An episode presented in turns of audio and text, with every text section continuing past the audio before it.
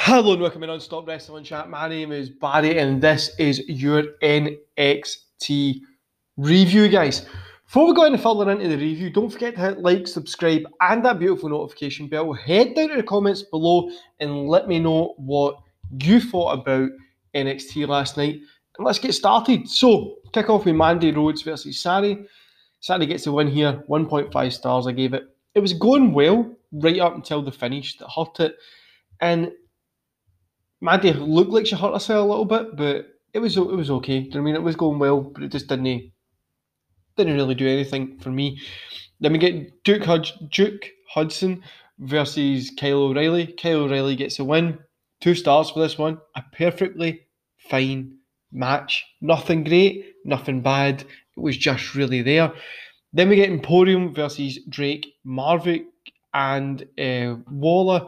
Imperium get the win squash match, really, went it? Just to get Imperium a win. Nothing really much to say with that one. Johnny Gargano versus LA Knight. LA Knight gets a win. 2.5 here. LA Knight really got a good bun here. I thought it was fun. It was a good match. It helped LA Knight elevate him a little, and it also helped progress the Gargano storyline with India and Dexter. Um, Indi and Dexter, sorry. And then we've got Jesse versus Raquel. Raquel gets a win. It was a squash match. Joe has a sit down interview. Um, then we get Ikemen Jiro versus Roderick Strong. Strong gets a win.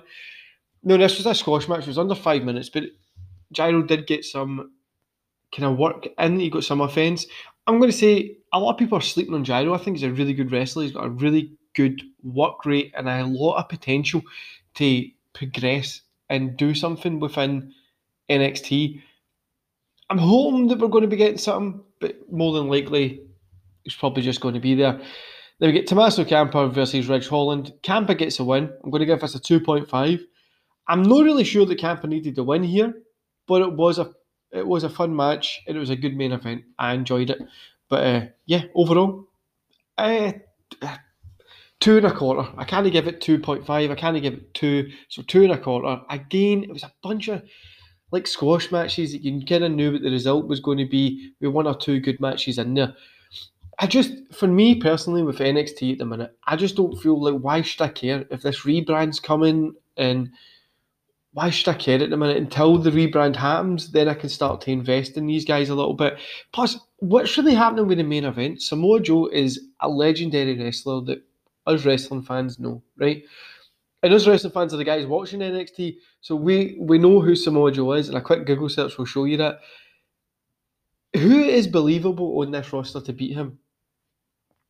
Having Camper going for a little bit, maybe having Walter. Um, but at the minute, I don't see anybody believable to beat him. But you know they're going to want to get the belt off him, give somebody the rub, stuff like that. I just don't know who they can give it to at the minute that's going to be a name or fun to watch like Samoa Joe has been.